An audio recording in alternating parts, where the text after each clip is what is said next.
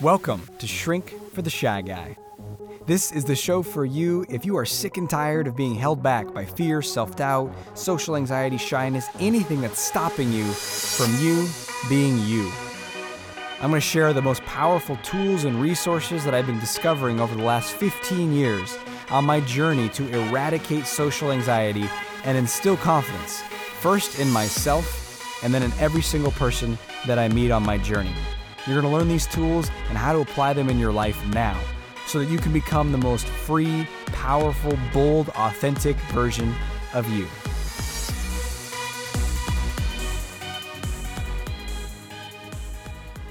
Hey, welcome to today's episode of the show and welcome to 2022.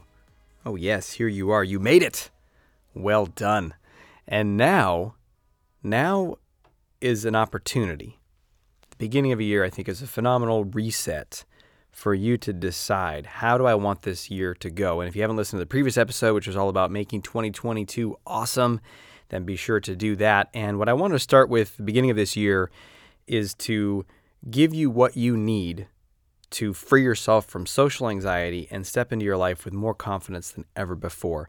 That's something that you've been learning about and practicing for a while with this show, but I thought I would just refocus us in case you've been listening for a little while, or maybe you're brand new and this is a great time to dive right in.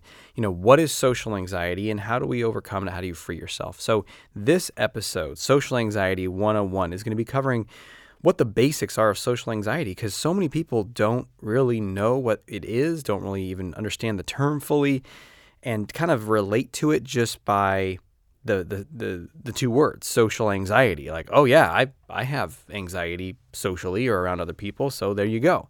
But actually there's a lot more to it. You're going to discover you know what it is where it comes from what the prognosis is and all of that in this episode. And the next few i'm going to share the key strategies to break free to become a more bold confident version of you. If you want to accelerate your growth, you've been listening to the show for a little while or are just starting, and, and welcome if you are. The fastest way to do that is going to be go to my website. You can just go to draziz.com, D R A Z I Z.com.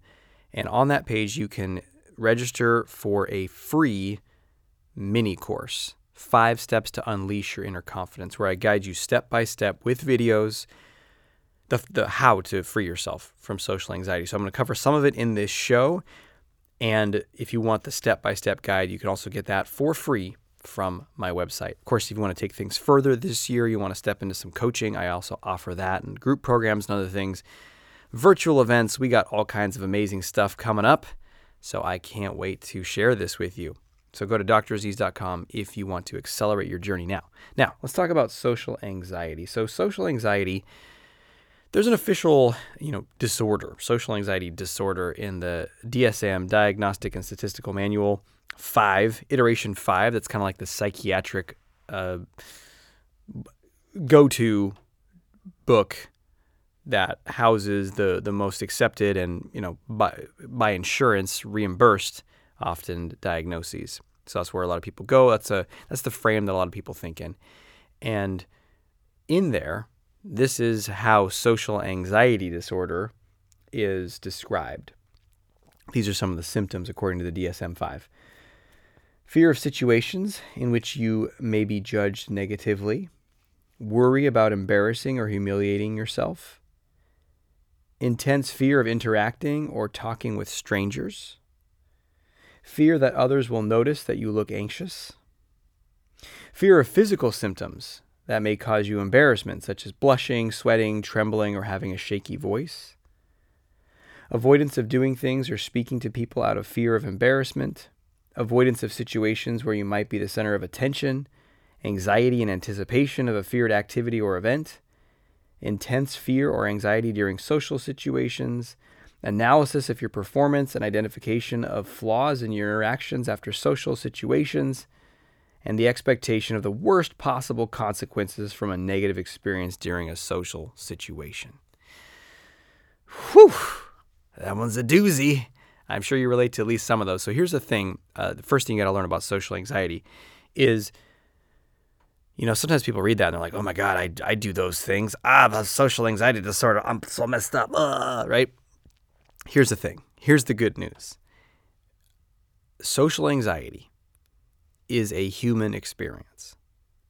Everyone experiences social anxiety. Every human that you've ever met has experienced social anxiety. Every no matter how suave they look or you know that that successful person or that beautiful person or whoever you really look up to right now, that actor, that movie star, that whatever.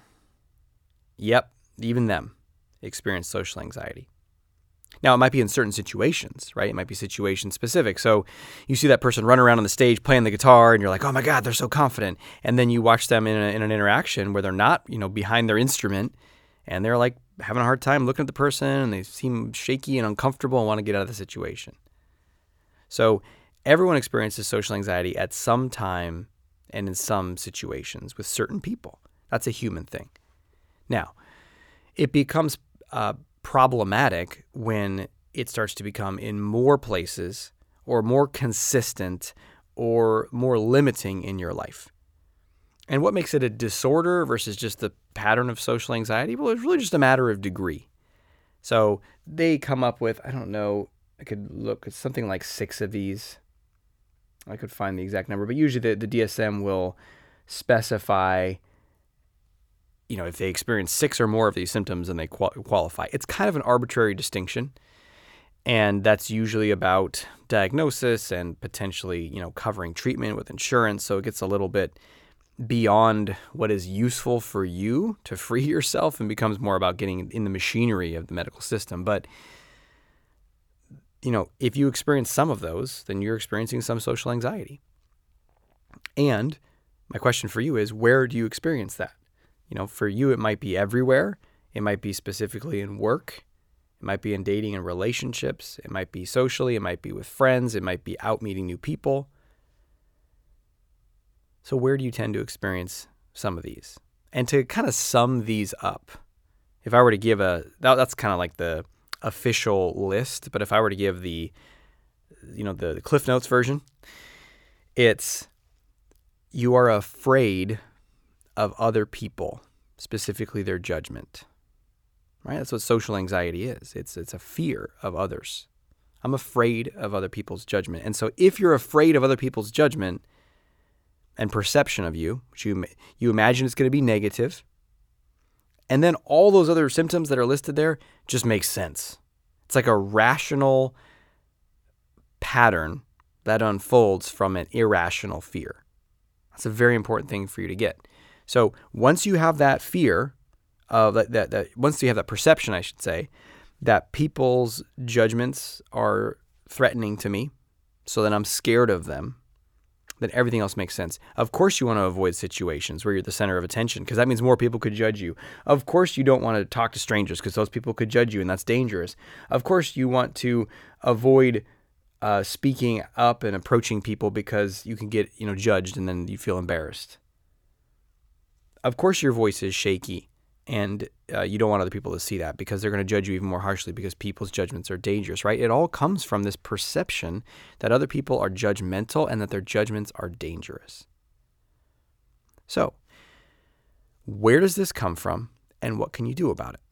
Those are two very important questions because what often happens is if you experience this, uh, commonly enough, uh, it, most people experience this starting uh, 10, 11 could be plus or minus a couple years. And how old are you now?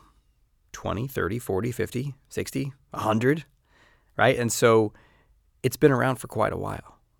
And as a result, because it's been around for quite a while, and because it's not like if you chopped off your finger or broke your arm or had, you know, super intense seizures where you're falling on the ground, you know, it's like completely disrupting your existence what do you do? You go check it out right away. like, oh my God, I just, I can't drive because I'm having these seizures, or I got a, my arm's broken. I need to go fix it. I had some little conversation recently with, uh, with my son where it was a holiday, and uh, the so the uh, all the doctor's offices and everything was closed, and somehow we got on the subject of like, well, what would you do if you broke your arm? And oh, this is what it was. We were talking about the ER, and he was, he was, I was asking me what the ER was. And so I was explaining it was a place you go for emergencies. Like and uh, I said something. I was so I was giving him different scenarios, like would you go to the ER? Would you go to the regular doctor for this one? And I and I said, what if you broke your arm? And he's like, well, I guess you could just go to the regular doctor for that one. I was like, what if the regular doctor was closed? Would you uh, would you wait three days with a floppy broken arm? And he laughed. no, you wouldn't, right? You get it fixed right away. So here's the thing about social anxiety, though, is it starts young, often, and it's it's tolerable, it's manageable, it's not completely disrupting and destroying your entire life in this dramatic way where all of a sudden it's like, oh my God, you broke your arm. Let's get you to the doctor. Let's do something real quick. So it's kind of under the radar. Maybe the parents notice it and like, oh, you don't have that many friends, or oh, you're not. Why don't you ask people out on a date? Or you know, they maybe try to help the kid, but then the kid's like already uncomfortable and embarrassed and feels shame about it, and they don't want to talk with anyone about it, and so it just kind of, oh, they're they're more shy, and it's okay, and they'll outgrow it, and and people are often unaware of the of the hardening of the identity that can occur, right? Because your identity is very malleable when you're young. Who am I? What what should I be like? You know how little kids can like change. They can change their clothes, or they could change what they like, or or they they can move to a new city and you know meet new kids and kind of they're very flexible in a lot of ways. But then as you get older, as you get to your teenage years, you start to do this like more solidly identifying with with how you see yourself. You you, you discover who you are during those teenage years. And by the time you reach your early 20s, it's pretty set. This is who I am. I'm unattractive or I'm, or I'm, I'm attractive. I'm funny or I'm boring. I'm cool or I'm not. Right? I'm an athletic person or I'm not. I'm smart or I'm dumb. I'm good at math or I'm bad at math or whatever your identity is. And so it gets set during these teenage years when social anxiety is the strongest. And not to mention, I mean, you know, the ages of 11 through whatever 16 17 are pretty uh, there's a lot of insecurity during that time period anyway. And depending on how much guidance or lack thereof there is from the parents and the family and you're just kind of being led by peers and you know pop culture and social media and other things it's kind of like the blind leading the blind and it's pretty intense. And so you're you're very vulnerable to have these nat- this period of natural questioning and discovering your identity is kind of um, intensified or, or even preyed upon by uh, advertising and other things that you know start to plant the seeds of insecurity because then they have a consumer for life who's going to buy their face creams and their uh, their uh, liposuction procedures and everything else that, that the world can offer you to become better looking and a more desirable, attractive person. You got to have those right socks and the right shoes and the right face and the right pants and the right shirt. So, you got this period of time that is already vulnerable and you come into it and then you start to develop your identity of I'm not attractive, people don't like me, and those judgments become really scary. This is the origin of social anxiety, by the way. It becomes very scary. Usually, people that have social anxiety tend to already be more sensitive or sensitized, more empathic. And this can be both your temperament from birth, but also early experiences in life. You have a parent that's volatile or a parent that is narcissistic or controlling or something, you start to pick up, you start to enhance your ability to be empathic, to know what mood they're in, to know how to read them so you know how to adapt to feel safe in your environment. So all this comes together to where you conclude, usually unconsciously, but sometime during your teenage years, and I'm using that uh, as a general, it might have been happened earlier or later for you, but you conclude somewhere in there I am not okay as I am. I am not lovable as I am. And other people are going to see that. And they're going to judge me. And they're going to reject me. And they're not going to like me. And so my love is not desirable. My, my friendship is not desirable. My interests are not worthwhile to other people. And I got to protect myself from their judgments. And then the simplest way to protect yourself from danger for any animal? What's the simplest way for any organism, whether it's an amoeba or a cat or a kangaroo or a human? What's the simplest and most natural way an animal tries to protect itself? Well, there's three, right? It's fight, flight, or freeze. The most common is flight. In many ways, flight is the least risky. Now, freezing might be the least risky, but you you you you you you there's a high risk with that one, right? Because if you freeze and then the other animal decides to attack, you're very exposed. You're just right there. But if you flee, you can get you have the highest chance of getting away and you don't run the risk if you fight there's a risk of this is kind of evolutionary psychology by the way these are decisions that your uh, lower brain your your mammalian brain and reptile brain are, are making for you but if you fight as an animal you might win but there's a high risk that you know you might lose or you might get damaged in the fight. So the simplest way the fear system is designed to flee. Now humans are not necessarily going to like someone calls on you in class or someone asks you a question you're not going to like run out of the room screaming because that can you know evoke more judgment. So how do you flee as a human? Avoidance. That's how you flee you literally don't show up to the class or the meeting or the gathering or the thing you just are completely absent from it if you're forced to go to it you will recede. You'll try to avoid, you'll try to hide in plain sight. So I'm not going to speak up. I'm not going to make eye contact. I'm not going to draw attention to myself. I'm just going to fly under the radar. This is the most common form of avoidance. So you have not being there or like literally getting out of the space in a calm, not attention gathering way. I'm sure you've done that one. I'm just going to go to the bathroom. Yes, excuse me for a moment. flee. Uh, or hide in plain sight.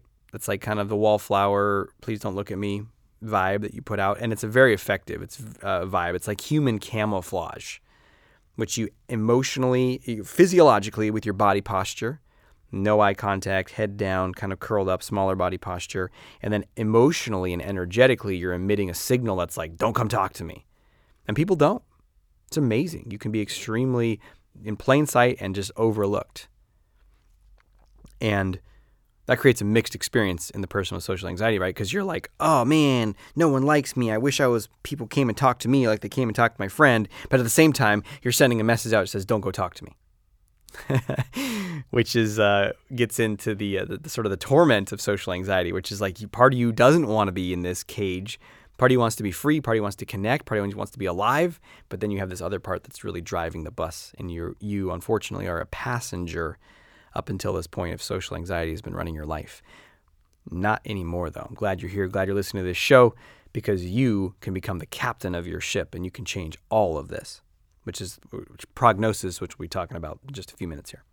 Okay, so you're hiding in plain sight. There is a third strategy for avoidance that's slightly more sophisticated than leaving the room or being just silent and shut down. And this is the please response.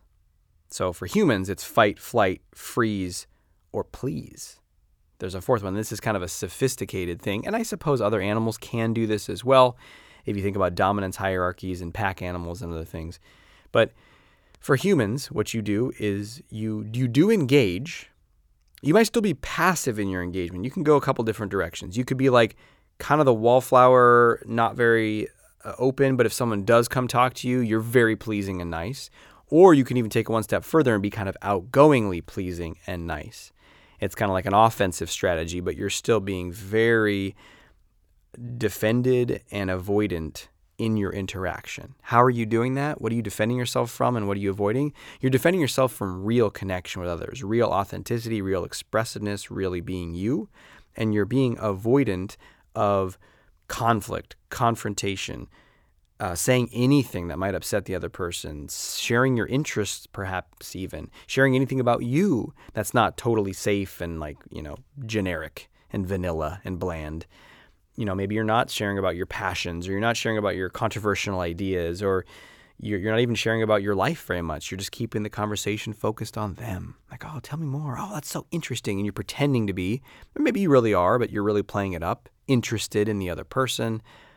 And, you know, the, the intention is for them to be pleased by you and say, wow, what a nice guy. What a nice girl. Ah, man, that person was so nice.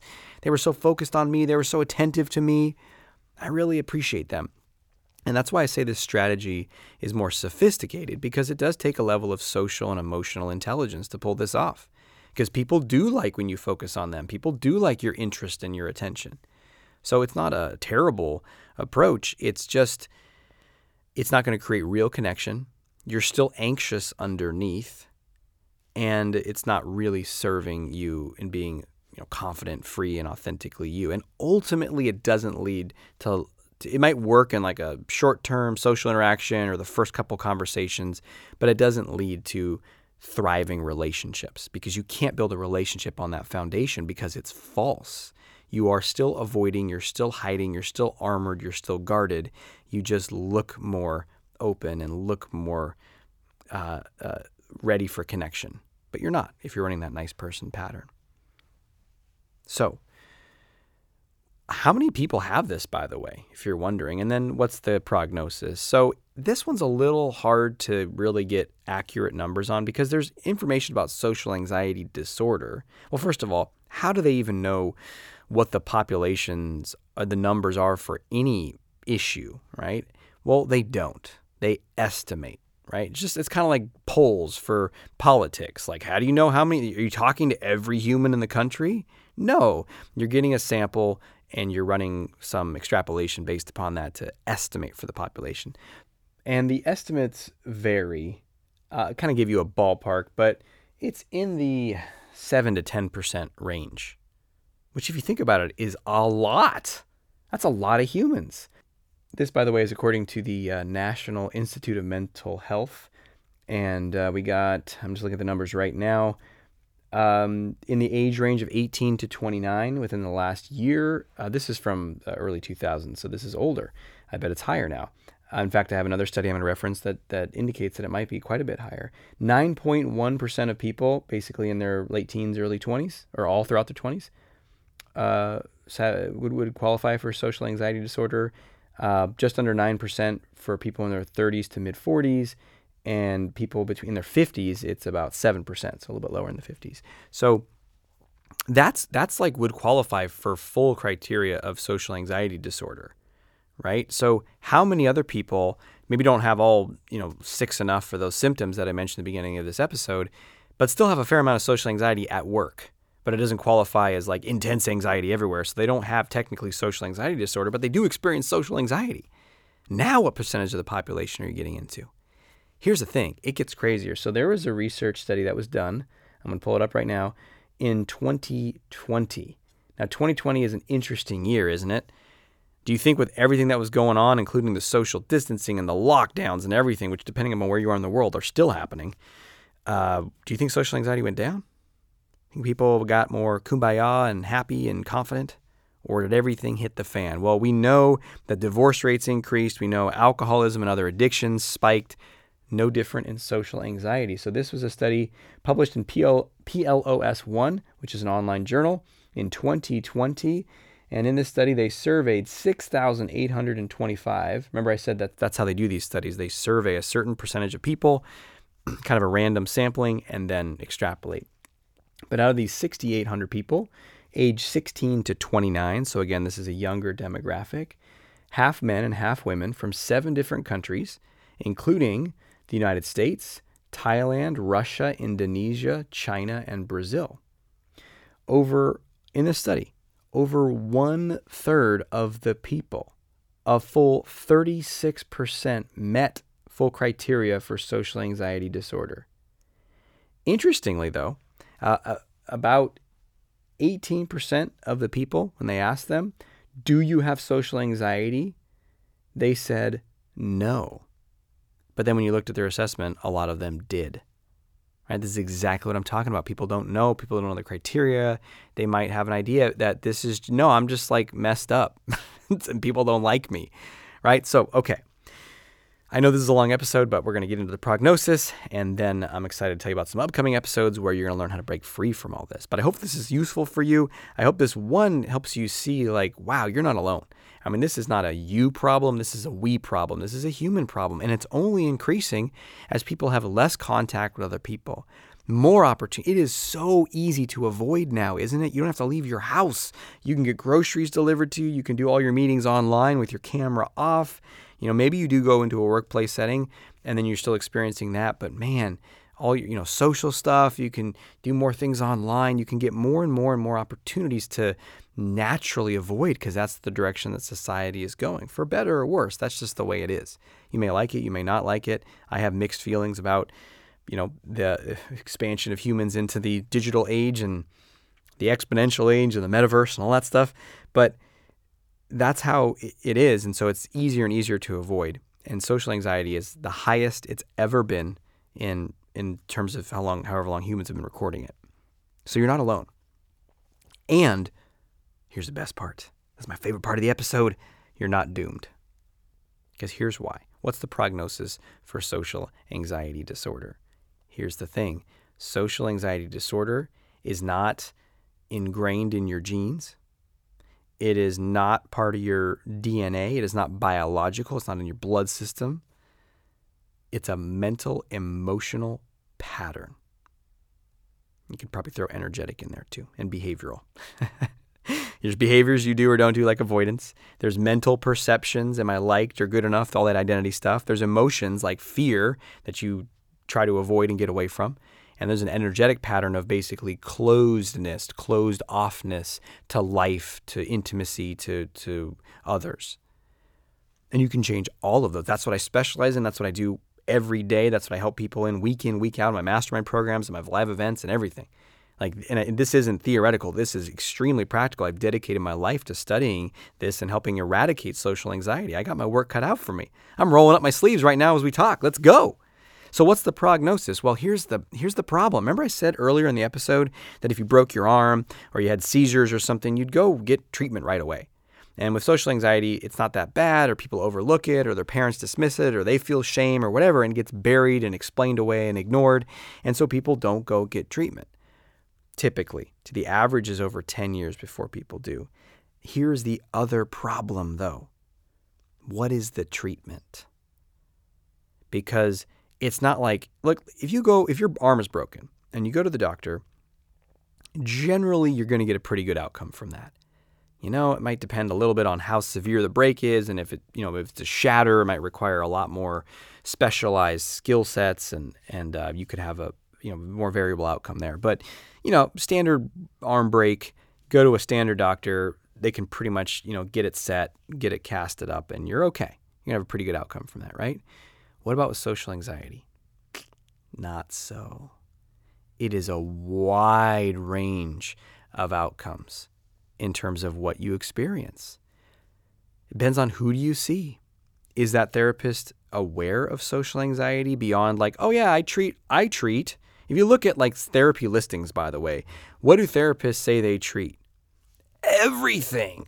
Well, I treat mid depression, I treat anxiety, I treat relationship problems, I treat alcoholism addiction, I treat uh, you know bipolar and other mental health conditions. I I you know you got a eating disorder, I can treat that too. Why do therapists do that?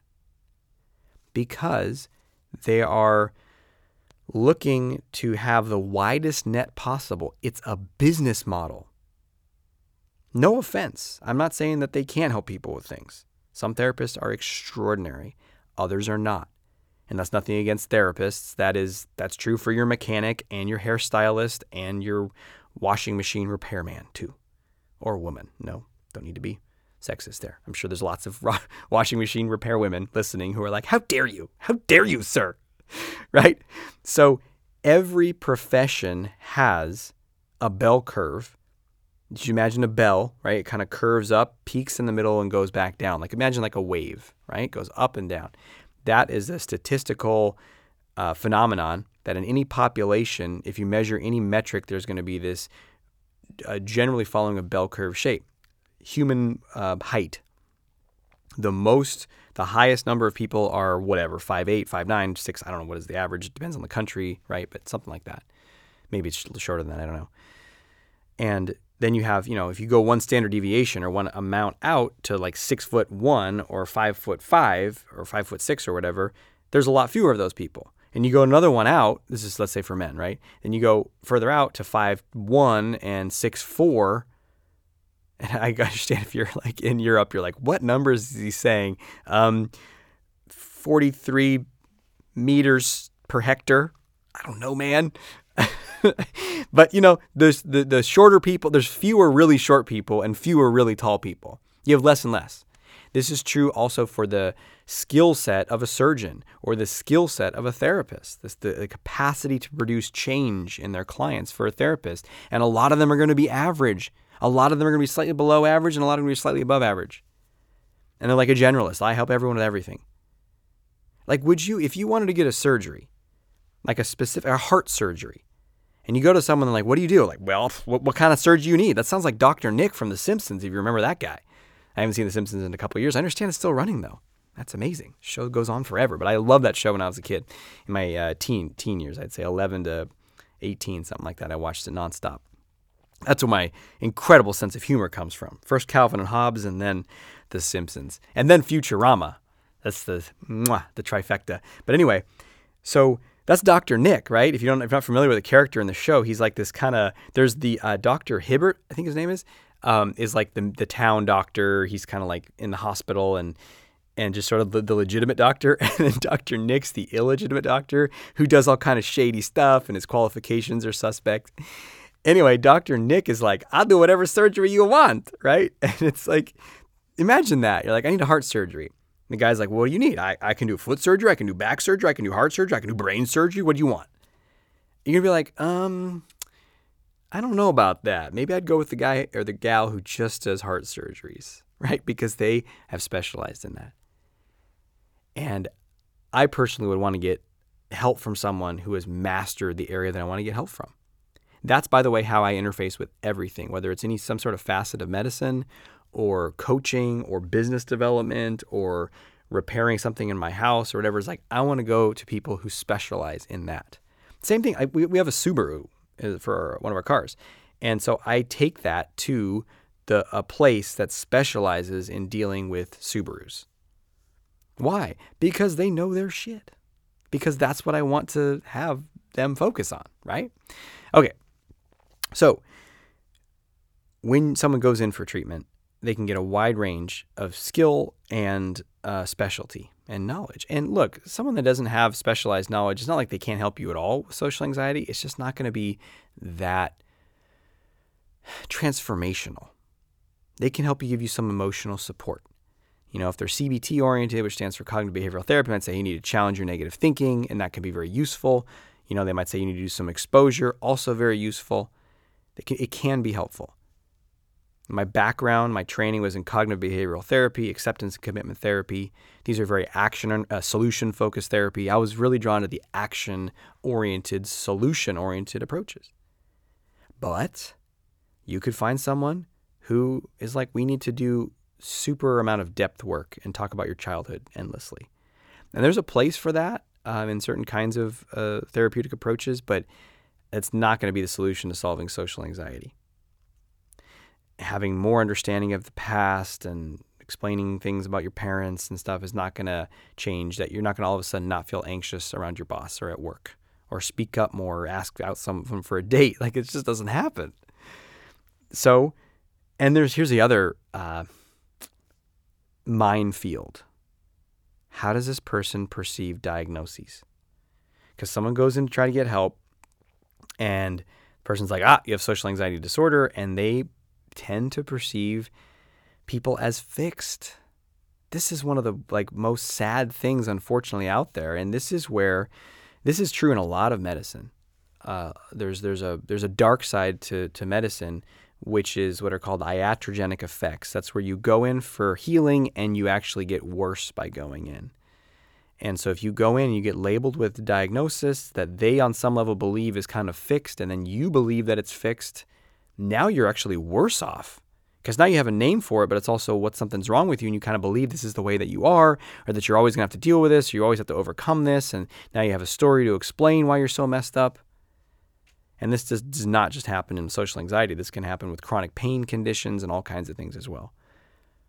So, that is unfortunately why a lot of people don't get treatment. If they do, they don't they don't necessarily get the results that they want. And I can't pretty much everyone that I work with has tried therapy in some way, shape, or form. Not, not you know, every single person, but I'd say good 90%. Sometimes years of therapy. And they've made some progress or they have some insight or more emotional awareness or something, but they're not free. And that's the game that I was playing. That's the game that I am playing. And the reason I play that game is because I myself know social anxiety inside and out because I lived it for so many years. And I wasn't like, well, I sure hope I can manage my social anxiety disorder for the rest of my life. It was like, how do I get rid of this shit? I got to be more free. I want to be more expressive. I want to be more alive. I want to date. I want to put myself out there. I want to grow. I want to live. I want to live. and so as I pursued that, and here is my uh, secret sauce willingness to do whatever it takes. Whatever, whatever works and whatever it takes is my motto. And so I was open and have been open for since the very beginning to anything and everything that could help. So some people kind of came into the therapy world, uh, you know, like, okay, teach us what's out there. And, you know, in our training, it was very like, you know, we're going to be empirically focused and uh, here's the four treatments that you should use. Nothing else. Everything else is bad. And people bought it. And me, I was like, wait a minute, wait, wait, wait, wait, wait, wait, wait, wait. Let's not throw anything out here, guys. Like, could it help me with my social anxiety? Because I'll do it. What do you want me to? You want me to eat, eat gravel? Is that going to work? You know, I was just really open minded. And yeah, I did some stuff that was unhelpful or uh, not the most useful, but man, I've done a lot of things that were radically transformative. So I'd be willing to do any sort of behavioral intervention. I did embarrassment inoculation. I put myself in situations that made me feel very uncomfortable. I would try all kinds of mental techniques, emotional techniques, breathing techniques, all disciplines from yoga to meditation to um, psychedelics to whatever. What is gonna, whatever it takes, whatever works. And as a result, I've been able to find that there are, there is a pathway to liberation, to feel more free, more you, more relaxed, more comfortable to to heal that core wound of I'm not enough and I can't share who I am to to really transform into being an alive, free, open version of you. And look, that's not an end state, that's a constantly evolving state. There's always another level of openness and expressiveness and expansion and confidence, of course. But you can you can reach like a, a, terminal velocity where you can break free of that gravity of that old pattern where you just don't see yourself as having social anxiety disorder anymore. And it's just like oh yeah like sometimes I feel, I feel social anxiety but most of the time like dominant state is relaxed confident. I know that I'm awesome. I like who I am and I'm just focused on my life. I'm focused on doing what I enjoy and doing work that's meaningful and being around people that I love and you know uh, achieving and reaching for stretching myself to see what I can do in the world and really thriving in my life that's the prognosis if you're willing to do whatever it takes. And the next upcoming episodes, I'm going to be sharing some of the strategies of what to do and what it takes, including facing your fear, which is a big one. And I can't wait to share that with you. So thanks for being with me on this extended episode. We got one more thing to do before we complete, though, right? Which is your action step. Time for action. Action. Action. Your action step for this episode is going to be reflective. I want you to look at your own history and your own life when it comes to social anxiety. Now, where did it begin for you? When did it start? When did you first start to notice it? Uh, and then what, what conclusions did you make about yourself? About the permanence of it? Or do you have a, something wrong with you? Or is this, do you have this for life? Like, what, what are your perceptions after you've heard all this stuff in this episode? You know, what is your own specific story with it? Where did it start? Um, and what, what do you perceive as the prognosis for you? And look if there's any place that, that, that perceives it as permanent or I've tried things and it didn't work and it's not possible for me. And, and I invite you to just observe that. Maybe start to question that. Just say, is that really true? Is that really true? You don't need to force anything. You don't need to jam a new belief in there. Just become curious and question. Because as you do that, you might start to find that uh, maybe something else is possible. Something better than you could even imagine. Beautiful. Thanks for being with me today. Until we speak again, may have the courage to be who you are and to know on a deep level that you are awesome.